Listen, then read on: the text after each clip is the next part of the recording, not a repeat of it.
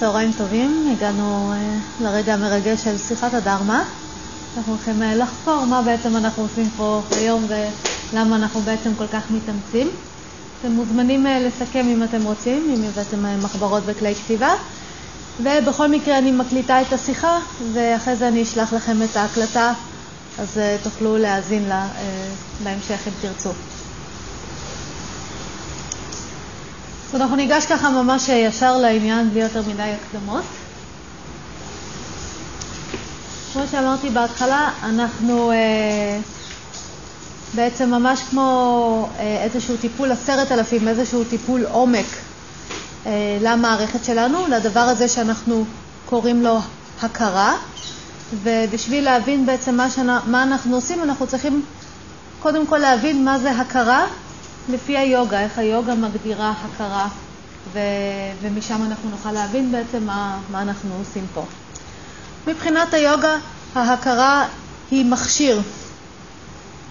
שתנסו רגע לחשוב uh, בעצמכם, בלי לדבר, אבל אני כן אנחה אתכם בשאלות שתוכלו לתת uh, תשובות פנימיות. Uh, מה, מה מבחינתכם זה הדבר הזה שנקרא הכרה, ומה ההכרה מאפשרת לכם?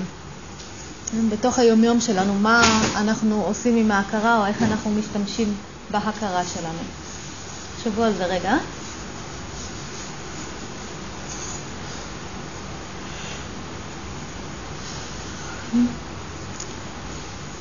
אז ההכרה שלנו זה הדבר הזה שמאפשר לנו להיות בקשר עם העולם החיצון, לקלוט את העולם החיצון דרך החושים. זה הדבר הזה שמאפשר לנו לעשות תהליכים של חשיבה, של ניתוח, של אחסון מידע, זיכרון. אמ, זה הדבר הזה שבעצם אה, שמאפשר לנו להוציא פעולות החוצה. אני יכולה לחשוב איזה פעולה כדאי לי לעשות, ואני יכולה לתת את הפקודה לגוף לעשות את הפעולה. אז אנחנו יכולים להסתכל על ההכרה כעל מעין, אה, לא יודעת, אולי אה, מחשב כזה מאוד מתוחכם, שהוא כל הזמן קולט מידע עושה לו עיבוד, אמ, אנחנו ממש יכולים לעשות עיבוד לאינפוט שנכנס, ומוציא החוצה איזשהו קלט שזה בצורה של אה, פעולה או דיבור או עוד מחשבה, אבל עוד משהו שיוצא מהעיבוד הזה שעשינו. אז זה ההתייחסות של היוגה להכרה, זה הדבר הזה שנקרא הכרה מבחינת היוגה. והדבר אולי החשוב ביותר זה להבין שהיוגה מתייחסת להכרה כמו שהיא מתייחסת לכל מכשיר אחר. אה, ובואו נעשה ככה חקירה קצרה. תדמיינו שיש לכם אה, משקפיים, ונשאל את השאלה הפשוטה, האם אה, המשקפיים שלי הן אלה שרואות, או האם המשקפיים הם מכשיר שמאפשר לי לראות? אז התשובה מאוד מאוד ברורה לנו, המשקפיים זה מכשיר שמאפשר לי לראות. לא המשקפיים הם אלה שרואות. אני זאת שרואה, משתמשת במשקפיים. אה, בואו ניקח שאלה נוספת. אה, לכולנו יש עיניים, מזלנו. אה, אנחנו יכולים לשאול, האם העיניים שלנו הן אלה שרואות, או האם אנחנו אלה שמשתמשים בעיניים בשביל לראות? תחשבו על זה רגע. כשאנחנו בודקים, יהיה לנו מאוד ברור שזה לא העיניים שרואות, העיניים הם רק מכשיר. אני זאת שמשתמשת בעיניים בשביל לראות. אם אתם לא מאמינים לי, תראו שאתם יכולים אה, לכוון את המבט כרצונכם לכל מיני מקומות בשביל לראות. בסדר? אתם עושים את זה, אתם בוחרים, זה לא העיניים בוחרות. אנחנו משתמשים בעיניים בשביל לראות כל מיני דברים. לא, אז המשקפיים זה די ברור לנו, העיניים זה די ברור לנו. אה, בואו נמשיך בחקירה. אה, לכולנו יש הכרה. האם ההכרה שלי היא זאת שרואה, זאת שתופסת, או האם אני משתמשת בהכרה בשביל לתפוס או בשביל לראות? תחשבו על זה רגע.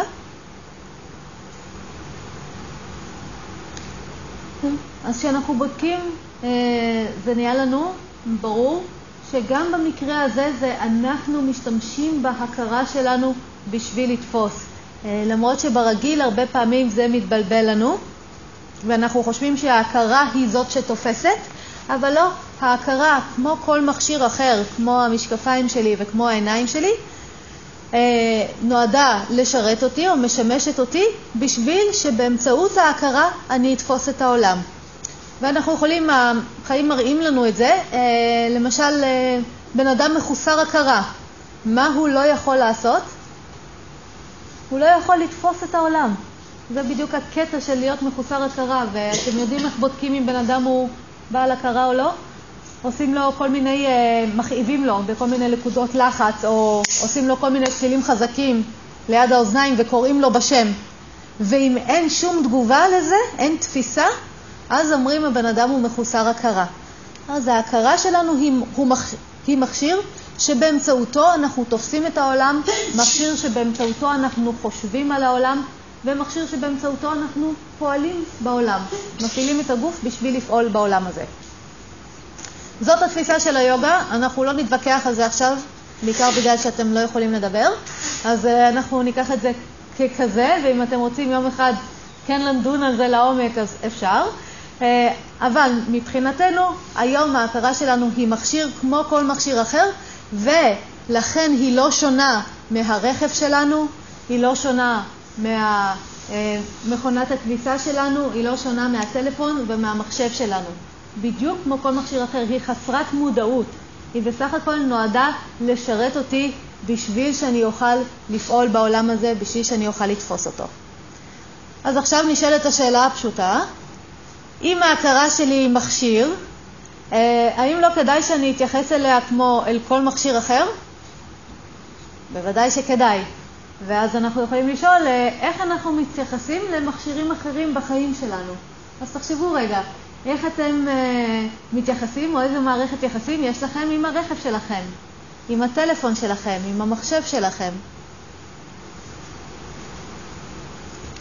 אז אה, דבר אחד מאוד מאוד ברור, זה שיש לנו מערכת יחסים מאוד ברורה ולא מוטלת בספק של אני מפעילה את המכשיר. נכון? אי פעם היה לכם ויכוח עם האוטו שלכם מי מפעיל את מי? אין סיכוי. אי פעם התווכחתם עם הטלפון מי מפעיל את מי? גם לא. אה, טוב, אולי כן, אבל לרובנו עוד לא הגענו למצב הזה. אז מאוד מאוד ברור שעם כל מכשיר אחר יש לנו את מערכת היחסים הזאת שאנחנו מפעילים את המכשיר. האם כך אה, נכון גם לגבי ההכרה שלנו? האם בהכרח מול ההכרה שלנו יש לנו מערכת יחסים שאומרת, אני זאת שמפעילה את ההכרה? או הרבה פעמים אנחנו מוצאים את עצמנו אה, מופעלים על ידי ההכרה. ותחשבו רגע, מה זה אומר להיות מופעל על ידי ההכרה, או מופעלים על ידי ההכרה, איך זה יתבטא ביום-יום? אז למשל ההכרה שלנו כל היום אומרת לי, אה, בא לי, לא בא לי, בא לי, לא בא לי, ולמרות שאני החלטתי לעשות דיאטה, זאת הייתה החלטה שלי, כשההכרה שלי אומרת לי, בא לי גלידה, אני מרגישה חסרת אונים מולה. וכשאני החלטתי להפסיק לעשן, וזו הייתה החלטה שלי, ואז ההכרה שלי באה ואומרת לי, אבל אנחנו חייבות סיגריה, ואז אני לוקחת סיגריה. אה? כמה פעמים מול ההכרה שלנו, מערכת היחסים מתבלבלת לנו, וההכרה שלנו הופכת להיות זאת ששולטת בנו, זאת שמפעילה אותנו, אה, במקום שאנחנו נפעיל אותה. מבחינת היוגה זה המקור של כל הסבל בחיים שלנו, ומבחינת היוגה כל העבודה שלנו, כל התרגולים, גם של האסנות, גם של האסנות זה התנוחות, גם של הנשימות, גם תרגולי המדיטציה, מכוונים לאפשר לנו להחזיר את מערכת היחסים שלנו עם ההכרה למערכת יחסים הגיונית של מכשיר ומפעיל המכשיר. כל היוגה מכוונת לזה, ומה שאנחנו עושים פה היום הוא דוגמה לזה, תכף אנחנו נרחיב על זה. אז אה, אה, היוגה גם, יש אה, משפט מאוד יפה שיוגה אומרת, היא אומרת, ההכרה היא אדון אכזר, אבל משרתת נאמנה. ואנחנו יכולים לראות את זה, שכשההכרה היא האדון שלנו, ואנחנו פוגשים את זה לא רק בבא לי לא בא לי, אלא למשל במצבים שבהם יש לנו מלא פחדים, או מלא מחשבות טורדניות, ואנחנו אבודים בתוך ההתגעשות הזאת של ההכרה, כמה אכזרי זה המקום הזה, נכון? או הדיכאון, כמה הוא אכזרי. אנחנו טובעים שם, אנחנו חסרי אונים שם. או כשהיא אומרת לי כל הזמן, בא לי, לא בא לי, או אני מתחילה פרויקט, ופתאום היא אומרת לי, לא, את לא שווה כלום, את לא יכולה, את לא מספיק טובה, אין לך זה, אין לך זה. איזה אכזרית היא. רגע אחד של סיפוק היא לא נותנת לנו. כמה ביקורתיות, כמה לגבי כל דבר שאנחנו עושים, אנחנו מנסים לעשות טוב, והיא רק מראה לנו כל הזמן את, ה, את הקושי, את הלמה לא, את ה, איך אנחנו לא מספיק טובים. היא אדון, הוא אחד אכזר, אבל כמשרתת, מהרגע שאנחנו הופכים את מערכת היחסים איתה, היא הופכת להיות הכלי הכי מתוחכם, או המכשיר הכי מתוחכם והכי עוצמתי שאי פעם היה ברשותנו. עכשיו תדמיינו, האם יש רגע בחיים שבו אתם יכולים אה, להניח את הטלפון בצד? בהחלט כן. את הרכב בצד? בטח. בסדר, את המחשב? אין שום בעיה. את ההכרה שלנו, האם יש רגע בחיים שאנחנו יכולים להניח בצד? אין רגע כזה. אין שנייה אחת שאני יכולה להתנייד בעולם הזה בלי ההכרה שלי. אז כמה זה חשוב לבסס את מערכת היחסים איתה, כך שיהיה מאוד מאוד ברור ש... כל עוד היא ברשותי, אני זאת שמפעילה אותה. אה, וברגע שאני אה, אפעיל או אתחיל ללמוד אה, איך להפעיל את המכשיר הזה ואפתח מיומנות בהפעלה שלו, אני אגלה שיש לי, אני אוהבת לקרוא לזה חליפת חלל, כן? כי זה ממש ככה, חליפת חלל שלנו, וואחד מתוחכמת שמאפשרת לנו לעשות אין סוף דברים. תחשבו רגע, מה ההכרה יכולה לאפשר לכם לעשות? היא יכולה לאפשר לכם ליצור כל דבר שתרצו. היא יכולה לאפשר לכם אה, אה, לפעול בעולם בחופשיות. היא יכולה לתת לכם לראות את העולם, לחוות את העולם, ליצור מערכות יחסים. היא יכולה להיות כלי כל כך מדהים. היא, היא עושה... אה, היא, היא כל כך לא ספציפית. אה, הטלפון הוא מאפשר לי רק לעשות שיחות, בסדר? רק אה, שיחות ונגיד הודעות, תקשורת. אבל ההכרה מאפשרת לי גם ליצור מין יש מאין, בסדר? אני יכולה פתאום ליצור שולחן שלא היה פה קודם, ואני יוצרת אותו בזכות ההכרה שלי. אני יכולה ליצור לעצמי מציאות, איזה שאני רוצה. אני יכולה אה, לתקשר עם אנשים או עם חיות או לא משנה מה. זה מכשיר, המכשיר הכי עוצמתי שיש ברשותנו, אבל הוא יהיה עוצמתי רק אם אנחנו נלמד להשתמש בו ואם אנחנו נפעיל אותו בשביל מה שהוא נועד. וכשהוא מפעיל אותנו, הוא כאילו עוצמתי, אבל למעשה הוא חסר כל ערך. אין שום ערך להכרה שהיא לא מופעלת מרצון. ואנחנו רואים, אה, חווים את זה בחיים שלנו. עד כמה החיים שלנו נהיים חסרי ערך, חסרי יכולת, כשההכרה מפעילה אותנו. אנחנו כמו עכברים, רצים במעגלים. אנחנו, כמה אני פוגשת את זה אצל אנשים, אני רוצה לעשות ולא יכולה, אני רוצה לעשות ולא יכולה, אני רוצה לעשות ולא יכולה, שוב ושוב ושוב, במעגלים האלה של החיים. אבל אם אני זאת ששולטת בהכרה שלי, אני רוצה לעשות משהו, רק אני עושה אותו. מה אכפת לי? כמה ההכרה שלי צועקת, בא לי, לא בא לי. כמה היא מבקרת אותי או אומרת לי כל מיני דברים. המושכות בידיים שלי, הכפתורים, אני מפעילה אותם, ההגה אצלי, ואני אה, מפעילה את המכשיר העוצמתי הזה בשביל להשיג את מה שאני רוצה. אז זה הרעיון של היוגה, וזה מה שאנחנו עושים פה. אבל אה, אנחנו עושים פה כמה דברים, מכיוון שהמכשיר שיש לנו עכשיו, ההכרה שלנו, אה, בואו נגיד את זה בעדינות, היא לא במצב איי איי איי. בסדר? היא, היא צריכה, קודם כל אנחנו צריכים קצת אה, להכניס אותה למוסך ולסדר אותה. זה כמו שקונים כזה רכב יד שנייה או נכנסים לדירת אה, סטודנטים והכל כזה ג'יפה ומגעיל ומקולקל ומתפרק, וצריך קודם כל לתקן לפני שמתחילים להשתמש. אז אה, ההכרה שלנו במצב כזה, והיא לא במקרה במצב כזה, היא במצב כזה מכיוון שכמו כל מכשיר אחר, שאני אשתמש בו לאורך זמן, אה, הוא יצבור אה, בלאי ויתלכלך. ופה יש מקום לשאול האם אי פעם לימדו אתכם לתחזק את ההכרה שלכם? מישהו פה אי פעם למד את זה בכיתה א', ו', י"ב, משהו? לא. אוקיי, אז לא למדנו איך לתחזק את ההכרה, אז זה די ברור שהיא תתחיל להתפורר. תחשבו שאף פעם לא הייתם מתחזקים את הרכב שלכם. ואחרי כמה אנחנו פה, בין גילאים 20 ל-50, היה מתחיל להתפרק לנו הרכב אם אף פעם לא היינו מתחזקים אותו אחרי 50 שנה של נהיגה.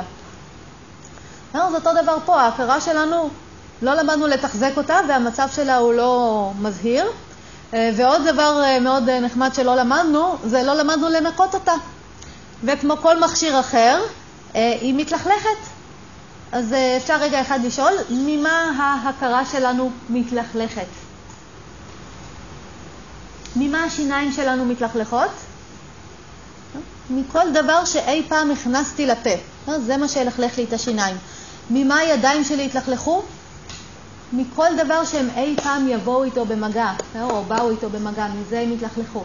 אז ממה ההכרה שלנו מלוכלכת? מכל דבר שהיא אי פעם באה איתו במגע. ועכשיו השאלה הנחמדה, איך ההכרה שלנו באה במגע עם הדברים? דרך החושים. לכמה דברים החושים שלכם נחשפו בשנים שאתם חיים? אין סוף דברים. אין סוף לכלוך, עכשיו זה לכלוך כי זה, זה חשוב לי רגע להגיד את זה. כשאני אוכלת תפוח, האם התפוח הוא לכלוך? הוא לא לכלוך, אבל אחרי שסיימתי לאכול את התפוח, השאריות של התפוח בשיניים הופכות להיות לכלוך. אותו דבר עם ההכרה שלנו. כשאני פוגשת סיטואציה, המפגש עם הסיטואציה, הקלט שמגיע הוא לא לכלוך. אבל כשזה נשאר איתי אחר כך, כשאני כבר בסיטואציה אחרת לגמרי, ומה שנשארות השאריות מהסיטואציה הקודמת, זה הופך מה, מה שאני קוראת לו לכלוך על ההכרה שלנו. אז ההכרה שלנו מלוכלכת מאין סוף דברים שהחושים נחשפו אליהם במהלך החיים שלנו, והאם אי פעם מישהו טרח ללמד אותנו לנקות את ההכרה? לא. אוקיי, אז דמיינו מה היה קורה אם 30 שנה לא הייתם מצחצחים שיניים. לא, לא מחזה מלהיב. ומה שהיה קורה הגרוע ביותר זה שהשיניים היו מפסיקות למלא את התכלית שלהן. כי הן היו רקובות והיו נושרות והיו זה, והייתי מנסה לאכול תפוח ולא יכולה. בסדר? אז היו לי אולי שאריות של שיניים, אבל לבצע את מה שהן אמורות לעשות, לאפשר לי ללעוס, זה כבר הן לא היו יכולות לעשות. אותו דבר דמיינו את הידיים שלכם. אחרי 50 שנה שלא שטפתם ידיים, אף פעם, אפילו לא פעם אחת. איך הידיים שלכם הולכות להיראות? כמה תוכלו להשתמש בהם? הולך להיות להם כזאת שכבה של לכלוך, כל היכולת של הידיים לחוש חום וקור ומוטוריקה עדינה הולך ללכת לאיבוד, אז עדיין יש לי ידיים, אבל כמה הן הולכות להיות יעילות? אפס יעילות. אז מה הטעם לנסות להפעיל אותם? אם אני רוצה להפעיל את הידיים, מה אני אצטרך לעשות קודם כל? להתחיל לנקות אותם לפני שאני בכלל אחשוב על להשתמש בהם. אז אותו הדבר ההכרה שלנו. ההכרה שלנו קיימת, אבל יש לה כזאת שכבה של לכלוך. ועכשיו אני מנסה להשתמש בה עדיין, אבל מה קורה?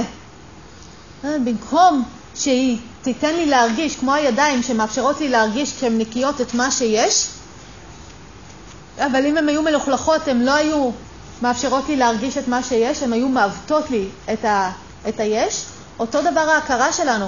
אם היא הייתה נקייה, הייתה מאפשרת לי לראות את הדברים כפי שהם. אבל כשהיא מלוכלכת, היא מראה לי את הדברים בצורה שונה, בצורה מעוותת. אה, תדמיינו שיש לכם משקפיים, ועכשיו מרוח עליהם בוץ. ועכשיו אתם יוצאים לטיול בטבע, כן? ואתם הולכים לראות, ואתם עוברים הר, ואגם, ופרחים, ואחו ירוק. ומה אתם הולכים לראות בכל הטיול הזה? רק את הבוץ שיש על המשקפיים. אז אתם עדיין מטיילים, אבל מכיוון שפה יש בוץ, זה הדבר היחיד שאתם תראו. אז אותו דבר ההכרה שלנו, אנחנו מטיילים איתה בחיים, עוברים מלא מלא סיטואציות, אבל בסופו של דבר פוגשים רק את הלכלוך שיש לנו. ואיך אנחנו יודעים את זה? זה ממש קל לראות את זה. אתם תראו שאותו סיפור חוזר כל החיים שלכם. מכירים את זה? כל החיים שלי אני ביקורתית. טק, טק, טק, טק, טק, טק. כל החיים שלי אני חסרת אה, יכולת עשייה. כל החיים שלי אני חסרת התמדה. כל החיים שלי אני ביישנית. כמה סיטואציות עברתי, ואת כולם אני חווה אותו דבר. או אה, כל החיים חרא. עברתי כל כך הרבה דברים, אבל כולם היו חרא. או אה, איפה עוד פוגשים את זה? כל העולם נגדי. אה, עברתי כל כך הרבה דברים, אבל הדבר היחיד שאני רואה זה שכל העולם נגדי. אז כשיש לי כזה איזשהו ליין בחיים שמלווה אותי, אני יכולה להיות בטוחה שזה לא נמצא בחיים, כי החיים כל הזמן משתנים. אני יכולה להיות בטוחה שזה חלק מהבוץ הזה, מהלכלוך הזה שנמצא על ההכרה שלי, ולכן כל מקום שאני אפנה אליו תשומת לב, זה מה שאני אראה. אה, דוגמה טובה נוספת זה, אה, תדמיינו שיש לכם פה חרא באף מרוח, ועכשיו אתם מריחים פרח. מה את, איך זה הולך להריח? ועכשיו אתם מריחים פיצה שרק יצאה מהתנור. ועכשיו אתם מעריכים אה, אחו ירוק. הכל הולך להריח כמו חרא, אבל החרא הוא לא בדברים, החרא הוא בסך הכל על האף שלכם. אז uh, ככה אנחנו פועלים בחיים, אנחנו חושבים שאנחנו רואים את החיים, אבל למעשה אנחנו רק רואים את כל מה שאי פעם התנסינו וצברנו. Uh, ונשאלת השאלה, האם יש טעם להמשיך להתנסות בחיים, או להמשיך להריח את העולם כשיש לי חרא באף? האם לא כדאי רגע אחד לעצור ושנייה לנקות את החרא? כאילו, כמה זמן זה כבר ייקח? ואז לחזור ולהריח את העולם? לא, זה יהיה הרבה יותר הגיוני. אז הדבר הראשון שאנחנו עושים פה ביום הזה, למה כל כך התאמצנו ובאנו להשקיע שבת שלמה בלשבת ולספור נשימות, זה בשביל לנקות את החרא מהאף, או בעצם בשביל לנקות קצת את ההכרה שלנו. ובואו נסביר איך זה קורה, מה הקשר בין ספירה של נשימות לניקיון הזה של ההכרה. אז מה שקורה זה דבר מאוד מאוד מעניין. אמרנו שזה המפגש של החושים עם העולם, שהוא יוצר את הלכלוך בהכרה. מה אנחנו עושים פה במדיטציה? אנחנו סוגרים את החושים, לא מפנים תשומת לב לאף אחד מהחושים, ומכוונים את זה רק לדבר אחד מאוד מאוד משעמם? שלא בשום צורה מגרה אותי לעוד מחשבות או לעוד דברים. בסדר? זה כולה משהו מאוד מאוד טכני, אחת, שתיים, שלוש, ארבע, עוד ועוד ועוד. אז אני בעצם מצד אחד לא נחשפת למידע חדש, ומצד שני מה שאני עושה, אני מכוונת תשומת לב רק לדבר אחד, ומכיוון שלתשומת הלב שלנו יש תכונה מאוד אה, נחמדה, אנחנו נדבר לעומק על תשומת הלב, זה אבל לתשומת אה, הלב יש תכונה מאוד מאוד נחמדה. אה, תשומת הלב משקה או מפריחה, מגדילה, כל דבר שהיא פונה אליו. דוגמה פשוטה, אם תשומת הלב שלי פונה לגינה שלי, הגינה שלי תפרח. אם תשומת הלב שלי לא פונה לגינה, הגינה הולכת לנבול. אם תשומת הלב שלי פונה למערכות, למערכת היחסים שלי, מערכת היחסים שלי תפרח. אם אני לא מפנה לשם תשומת לב, היא תנבול. אותו דבר אה, בהקשר למחשבות. כשתשומת הלב שלי למשל פונה למחשבות טובות, המחשבות הטובות יפרחו. מה קורה כשתשומת הלב שלי פונה למחשבות אה, מטרידות או רעות או לפחדים? זה מה שפורח, המחשבות המטרידות או הרעות או הפחדים פורחים. מה קורה פה? אנחנו מתחילים עם אין סוף מחשבות, כן? יש לי מלא מחשבות, ראיתם בהתחלה שבדקתם, יש שם מחשבות, יש שם הרבה תנועה בהכרה, אבל עכשיו אני מפנה תשומת לב רק לדבר אחד, כל הדברים האלה, המחשבות, התחושות, הצלילים, שאני לא משקה אותם, ילכו וינבלו. אה, מובטח, מכיוון שכל הדברים זמניים, מחשבה זה דבר זמני, כמו שפרח זה דבר זמני, אם זה לא מקבל הזנה, זה הולך להיעלם, אז לאט לאט המחשבות דועכות, והדבר היחיד שהתקיים לי לאט לאט בפריים זה הספירה של הנשימות. אז בעצם על ידי זה שאני מפנה תשומת לב לדבר אחד שהוא לגמרי, אין, לו, אין לי שום עניין בו, אני למעשה גורמת לשאר המחשבות לדעוך. אמ, ואז בעצם נוצר מין רגיעה בהכרה. מה היה קורה אם ההנחיה שלנו הייתה להשתיק את המחשבות? מה הייתם צריכים לעשות בשביל לנסות להשתיק מחשבות? האם הייתם מצליחים? אה? אין סיכוי. כי בשביל להשתיק משהו, דבר ראשון, אני חייבת להפנות אליו תשומת לב. בסדר? אם אני רוצה להשתיק תינוק שבוכה, אני חייבת להפנות אליו תשומת לב. אז אם הייתי מנסה להשתיק את המחשבות, הייתי צריכה להפנות אליהן תשומת לב. אם הפניתי תשומת לב, מה היה קורה?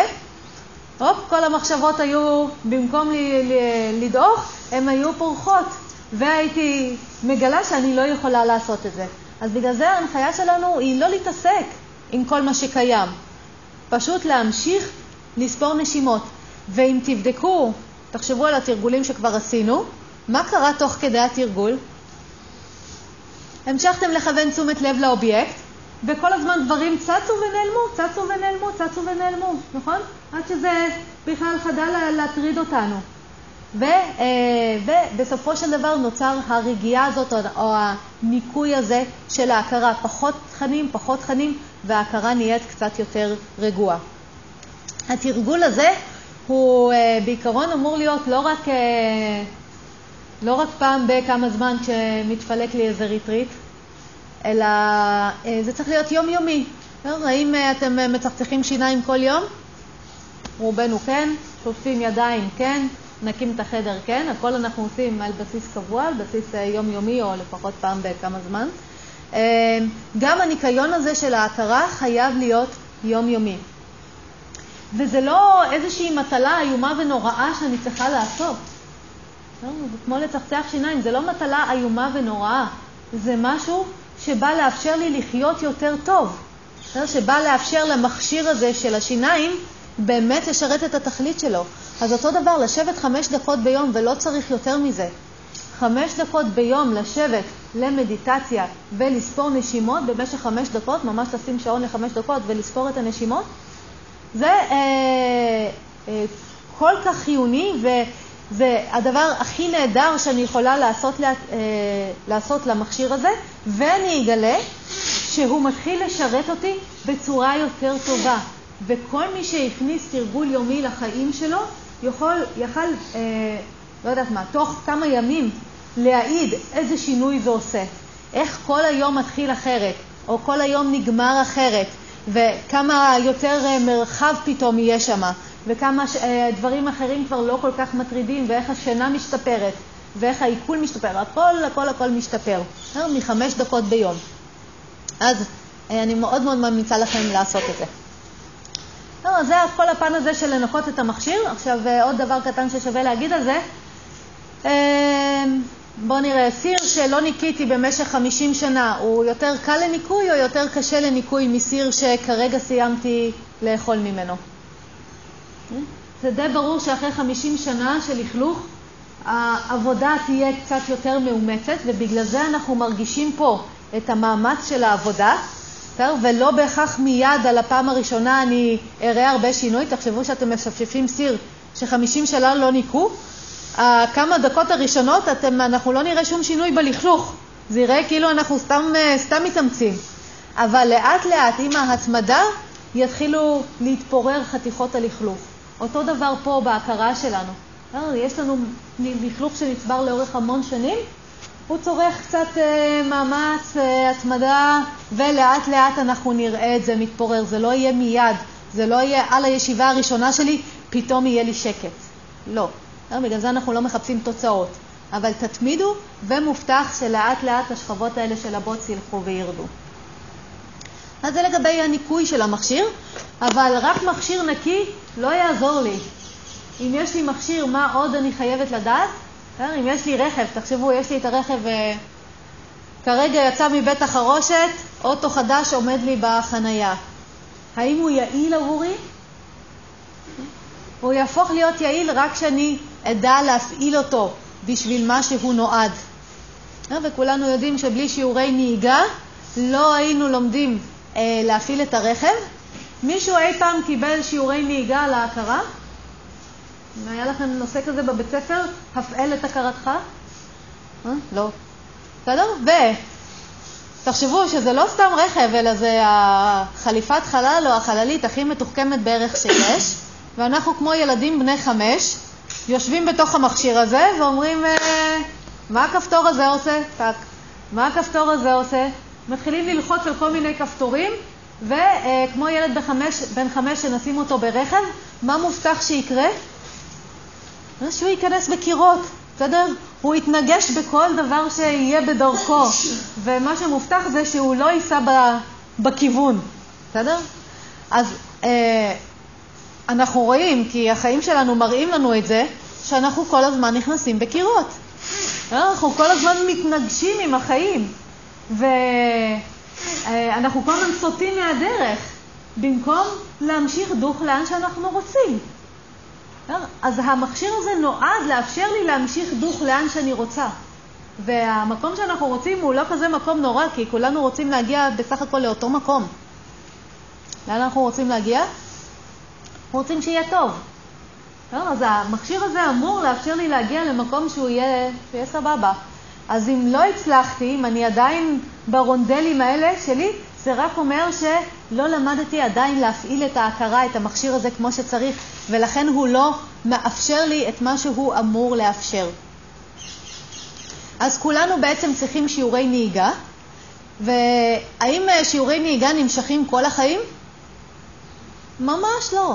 בסדר? זה בסך הכל 24 שיעורי נהיגה, ואחרי זה אנחנו כבר נוהגים. ואתם זוכרים את השיעור נהיגה הראשון שלכם? האם זה היה נראה שזה קל או מסובך לנהוג? אה, זה היה נראה נורא מסובך עם הקלאץ' והזה, והזינוק בעלייה, וחנייה ברוורס. אה, היה שם כזה אה, עומס של גירויים ו... ודברים. אז השיעור נהיגה הראשון, גם על ההכרה, הוא ייראה כזה. אני ארגיש חסרת אונים בתוך הדבר הזה. רגע, ומה זה אומר להפנות את תשומת הלב? ויש פה מלא מחשבות ועניינים ותשוקות, ואני לא מצליחה ואני לא יודעת ואיפה מי אני ומי הכרה. ככה זה ירגיש. אבל ככל שאנחנו נתאמן, מובטח שהמיומנות אה, תשתפר, המיומנות שלנו תשתפר. והיום, האם זה מסובך לנהוג? אה, היום אנחנו עושים את זה בעיניים עצומות. עדיף שלא, אבל אנחנו עושים את זה בלי אפילו לשים לב שאנחנו נוהגים. אנחנו פשוט אה, יכולים תוך כדי כבר לעשות מיליון דברים. אותו דבר יקרה פה. מהרגע שאני רוכשת מיומנות בהפעלה, אני פשוט אחיה את החיים ככה, אני לא אצטרך כל הזמן להיות במודעות הזאת של עכשיו אני מחליפה הילוך, עכשיו אני לוחצת על הקלאץ. זה פשוט יזרום לי באופן טבעי כמו שהיום נהיגה זורמת לי באופן טבעי. אז אנחנו חייבים ללמוד לנהוג בהכרה הזאת, והדרך שלנו לנהוג בהכרה הזאת היא מאוד מאוד פשוטה, אה, ואולי שווה להגיד פה רגע אה, משהו על זה. אה, תחשבו על כל המכשירים שאי פעם תוכננו, כל המכשירים, אפילו החלליות הכי מתוחכמות בעולם, שהרובוטים שיכולים לעשות את המשימות הכי מסובכות בעולם. האם הם הונדסו בצורה שיהיה קשה או קל להפעיל אותם? כולם, ללא יוצא מהכלל, הונדסו בצורה הכי פשוטה להפעלה. בסדר? אלפי אנשים התאמצו מאוד בכל התחום הזה שנקרא הנדסת אנוש, להנגיש את המכשיר כמה שיותר, כדי שאני אוכל להשתמש בו בקלות. כי מכשיר שהוא מסובך להפעלה, אם יש לי אפשרות לעשות את ההפעלה יותר קלה, זה מכשיר חסר ערך. לא, מה אני צריכה? תחשבו שהיו מהנדסים לכם אוטו שהוא עד כדי כך מסובך להפעלה שלא ניתן לנהוג בו. לא, מה היה הטעם? אז אותו דבר פה, אם נתנו לנו מכשיר שנקרא הכרה, הוא נבנה בצורה כזאת שיהיה קל להפעיל אותו, שכל אחד יוכל להפעיל אותו ברגע שהוא ילמד איך עושים את זה. זה לא צריך להיות דבר מסובך. אז המקום הזה של היוגה, שלפעמים עם השטויות שלה מכניסה לנו לראש שזה מסובך להפעיל את המכשיר הזה, וזה רק ליחידי סגולה להגיע למכשיר שעובד טוב ו... וזה, זה, זה בולשיט. כל אחד מאיתנו יכול ללמוד לנהוג בקלות, כל אחד מאיתנו יכול לנקות את המכשיר שלו כך שהוא יהיה במצב הכי טוב שהוא יכול להיות, וכל אחד מאיתנו יכול להשיג את הטוב שהוא רוצה בחיים. ואז עכשיו אנחנו צריכים לשאול אה, שאלה פשוטה, איך מפעילים את המכשיר הזה? ולשמחתנו, כולנו כבר עשינו את זה היום, והדרך שלנו להפעיל את ההכרה היא על ידי השליטה בתשומת הלב. והתחלנו את הבוקר שלנו עם ניסוי קטן שבו העברנו את תשומת הלב ממקום למקום, אה, וגילינו, למרות שלא דיברנו, אני יכולה להגיד בוודאות שכולם הצליחו לעשות את זה, ושאף אחד לא היה צריך הנחיות איך לעשות את זה. ואת התרגול הקטן הזה, את הניסוי הזה, אני הנחיתי כבר לכל כך הרבה אנשים, גם בארץ וגם בחו"ל, ועוד לא פגשתי בן אדם אחד שלא הצליח, שלא הצליח להעביר את תשומת הלב ממקום למקום, או שהיה צריך הסברים איך לעשות את זה. לכולנו היכולת המולדת להפעיל את המכשיר, וההפעלה של המכשיר נעשית על ידי הפעלה של תשומת הלב. וכולנו יכולים להפעיל את תשומת הלב. אז עכשיו, איפה הבעיה? הבעיה היא שדבר ראשון, אף אחד לא אמר לנו שזה מה שאנחנו יודעים לעשות, ושבכלל יש כזה דבר, תשומת לב שהיא בשליטתנו, ושזאת הדרך להפעיל את ההכרה. אבל מהרגע שאנחנו נחשפים לידע הזה, שווה לנו להעמיק בו ולבדוק ולחזק את היכולת הזאת. אה, אז אה, זה דבר אחד, שאף פעם לא סיפרו לנו שזה בעצם מה שאנחנו יודעים לעשות, ואולי שווה פה גם להגיד רגע שהשליטה אה, הזאת ותשומת הלב זה משהו שאף אחד לא יכול לקחת מאיתנו. יכולים לקשור לי את הידיים ואת הרגליים, לתלות אותי הפוכה, להצליף בי בשוטים, ועדיין את היכולת להזיז את תשומת הלב לא יכולים לקחת ממני. זו יכולת כל כך אינטימית שלנו עם עצמנו, כל כך מולדת וזכות טבעית שלנו, שאף אחד לא יכול לגעת בה. אז אם אני יודעת את זה, אני מבינה את הערך של זה ואני, אה, שווה לי להשתמש בזה. והדבר השני שהוא בעיה, לא רק שלא ידענו שיש לנו את היכולת הזאת, מכיוון שאף פעם לא הפעלנו אותו, או לא בהכרח הפעלנו אותו באופן מודע, הוא נהיה חלשבושי, בדיוק כמו שריר שאני לא מפעילה. אה, תדמיינו את הדבר הבא, יש בן אדם, יש לו שרירי הליכה, בסדר? אבל עכשיו אתם קושרים אותו למיטה במשך 50 שנה, ואחרי 50 שנה משחררים אותו ואומרים לו, יאללה, לך. מה יקרה? לא, בן אדם מצנח לרצפה כמו שק תפוחי אדמה, מיד. האם זה בגלל שהשרירים שלו לא קיימים? האם הם התאדו? לא, השרירים עדיין קיימים, רק שהם לא מפותחים כי אף פעם לא נעשה בהם שימוש. בסדר? שריר בשביל להיות מפותח, חייב, חייבים להשתמש בו. עכשיו, הבן אדם הזה מוטל על הרצפה מסכן, מה אני יכולה להבטיח לו? שאם הוא יתחיל להתאמן על להפעיל את השרירים האלה, היכולת תחזור. נכון? מובטח. ככה הגוף הזה בנוי. אותו דבר השריר הזה שנקרא תשומת הלב. מה קורה היום? היום אנחנו לא מפעילים את תשומת הלב כמעט מרצוננו. תשומת הלב כל הזמן מופעלת בשבילנו. כל הזמן יש משהו שמשמיעים לי, מראים לי, קוראים לי, עושים לי. בסדר? כל הזמן, כל העולם הזה של הגירויים, כל הזמן הוא מושך את תשומת הלב שלנו. אני בכלל לא צריכה לכוון אותה. היא, היא נמשכת לשם. אה, ואז uh, המערב הגאון הזה פיתח את הרעיון הלא כל כך uh, חכם של בעיות קשב וריכוז. כאילו לילדים, כן, יש בעיות קשב וריכוז. זה כמו הבן אדם ששכב 50 שנה על המיטה ואני אגיד, יש לו בעיות הליכה. לא, אין לו בעיות הליכה. הוא פשוט אף פעם לא התנסה בהליכה, אז למה שהוא ידע ללכת?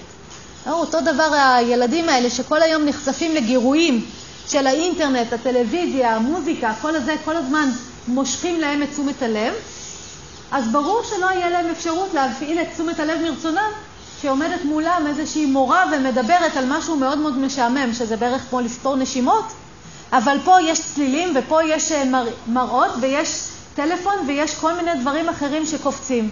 אז אם אין לי את השריר הזה חזק, למה שאני אצליח להקשיב למורה? לא, אבל זה לא בעיות קשב וריכוז, זה בסך הכל שאף פעם לא לימדו אותי איך להתאמן ולחזק את השריר הזה, איך להפעיל את המכשיר הזה. אז זה בדיוק מה שאנחנו עושים פה. אנחנו אה, קודם כל מוציאים את השריר הזה, את הדבר הזה שנקרא תשומת לב, ועכשיו מתחילים לכוון אותו לדבר אחד. מה אנחנו מגלים? תשומת הלב הולכת מיד לתשוקות, למחשבות, לצלילים, לחם לי, לקר לי, לזה, פה פעם, ו... אה, צריכה לעשות מאמץ בשביל להחזיר אותה. ושוב זה בורח, ושוב אני עושה מאמץ, ושוב זה בורח, ושוב אני עושה מאמץ. אבל, בדיוק כמו הבן אדם הזה על הרצפה, אם הוא יעשה מאמץ כל פעם עוד קצת להזיז את הרגל, מובטח שהשריר יתחזק. אותו דבר בתרגול שלנו, אם אני כל פעם אעשה את המאמץ להחזיר את תשומת הלב אל הספירה של הנשימות, מובטח לי שהשריר הזה יתחזק. מהרגע שהשריר הזה יתחזק, זה השליטה שלי על המכשיר. זו ההתחלה של הדרך שב, אה, שאני לומדת להפעיל את המכשיר הזה. ואז תחשבו, מה יהיה התוצאה? תדמיינו את החיים שלכם. כשיש לכם 100% שליטה על תשומת הלב, אה, מה יקרה בחיים שלכם? אז בכל רגע נתון אתם תוכלו לבחור מה להשקות. גם אם יש מחשבות טורדניות או פחדים או ביקורת, אני לא חייבת להפנות לשם את תשומת הלב. היא תפנה לשם באופן טבעי, אבל אני אוכל להחזיר אותה לדברים שאני רוצה לעשות. אני אוכל ללמוד כל דבר שאני רוצה. כמה פעמים אנחנו מוצאים את עצמנו רוצים, נגיד, לקרוא ספר, או להאזין להרצאה, או לעשות איזשהו משהו, וכל הזמן המחשבות האלה מושכות לי את תשומת הלב, או צלילים, או זה מפריע לי. ברגע שיש לי שליטה על תשומת הלב, אני אוכל ללמוד ולחקור כל דבר שאני רוצה. מהרגע שיש לי שליטה על תשומת הלב, אני יכולה לפעול כמו שאני רוצה. כן? גם אם אני עכשיו קמתי בבוקר ועולה לי המחשבה של מה הטעם בחיים האלה, לא בא לי לצאת מהמיטה, אם אני מסוגלת להפנות את תשומת הלב שלי אה, לזה שאם אני אצא מהמיטה אז אני אוכל, אה, אז אה, זאת תהיה הפעולה החיובית עבורי ואני אוכל להמשיך להחזיק לשם תשומת לב, להפנות לשם תשומת לב, אני אגלה שאני יכולה לעשות את הפעולה הזאת. אבל אם תשומת הלב שלי תלך למחשבות האלה של מה הטעם בחיים והכל חרא והכל חרא, מובטח שאני אשאר במיטה. אמ, עוד דבר לגבי תשומת הלב, מהרגע שיש לי שליטה על תשומת הלב שלי, אני בעצם יוצרת את המציאות שלי. בכל רגע נתון המציאות מציעה לי מגוון של אפשרויות. האפשרות שאליה אני אפנה את תשומת הלב, זה מה שיהיה קיים בפריים שלי, של החיים שלי. אז למשל, אני רוצה לעשות פרויקט מסוים, אז דבר אחד זה הרצון שלי, ודבר שני זה הביקורת שעולה, ודבר שלישי זה החוסר ביטחון שעולה, ודבר רביעי זה לא, המחשבה על התוצאות. אם אני יכולה, מתוך כל האפשרויות האלה שנפתחו בפניי, להפנות את תשומת הלב אה, לרצון שלי לעשות את הפרויקט, זה מה שיהיה בחיים שלי וזה מה שאני אעשה. אבל אם תשומת הלב שלי תלך ל... אני לא מסוגלת, זאת תהיה המציאות שלי, מציאות של מישהי שלא מסוגלת. ואם תשומת הלב שלי תלך ל... אה, מה יהיו התוצאות, אני אצליח או אכשל, אצליח או אכשל, הפחד הזה מהצלחה או כישלון, הוא יהיה המציאות שלי. אז כמה כוח זה אה, ברגע שיש לי שליטה מלאה על תשומת הלב. בסדר? אני יכולה לבחור את המציאות שלי, אני יכולה לבחור מה לטפח ומה, ומה לא לטפח, אני יכולה לבחור את הפעולות שלי. אז, אה, אז זהו, זה מה שאנחנו עושים פה. בסדר? אם נסכם רגע את השיחה שלנו, מצד אחד לומדים, אה, קודם כל מנקים את ההכרה, שזה אני ממש ממליצה לכם לעשות כל יום, ומצד שני מתחילים לפתח את השריר הזה שאף פעם לא לימדו אותנו לפתח, של השליטה בתשומת הלב, בשביל שנוכל להפעיל את המכשיר המופלא הזה. ומהרגע שיש לנו שליטה בתשומת הלב, אנחנו יכולים לעשות עם המכשיר הזה כל דבר שאנחנו רוצים, ומכיוון שהדבר היחיד שאנחנו רוצים זה שיהיה טוב, מה תהיה התוצאה? שכולנו נתחיל לעשות מלא טוב בחיים האלה, ואז לכולנו יהיה סבבה וכיפת ה'. אז אה, זה השיחת דרמה שלנו להיום, אז אני מקווה שעכשיו קצת יותר ברור לכם מה אתם עושים ולמה שווה להתאמץ להיות על הנשימה המשעממת הזאת. אה, ואולי עוד דבר אחד מאוד חשוב, זה חייב להיות משעמם. אה, זה חייב להיות משעמם, כי אם זה מעניין, זה מושך את תשומת הלב שלי, אז לא אני מפעילה. זה כאילו אני הולכת לחדר כושר, והמדריך כושר עושה בשבילי את התנועה הזאת. הוא מרים לי את היד. האם השריר הולך להתפתח? אין סיכוי. זה חייב להיות מאמץ שלי. אז בגלל זה האובייקט שאנחנו לוקחים הוא אובייקט כל כך משעמם, שאני חייבת שזה יהיה מאמץ שלי להתמקד שם. באופן טבעי זה לא יקרה. בסדר? אז זה, גם אם אתם שומעים מוזיקה ומסוגלים להתרכז שעה שלמה, זה לא חיזוק של תשומת הלב. לראות סרט זה לא חיזוק של תשומת הלב. לעשות משהו שאני אוהבת זה לא חיזוק של תשומת הלב. לחזק את תשומת הלב אני צריכה לעשות על משהו ממש ממש משעמם, שבכלל לא בא לי לעשות, ואז אני מרגישה את המאמץ, אבל המאמץ הזה הוא זה שמעיד על זה שהשריר מתפתח. אורייט? Right?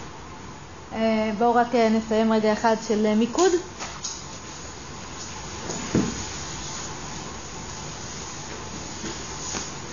אז נעצום רגע את העיניים ותחשבו שנייה על כמה מילים האלה שדיברנו, ומה אתם לוקחים מזה? מה, מה מהותי בשבילכם? איזו הבנה מהותית מכל הדברים שדיברנו עליהם?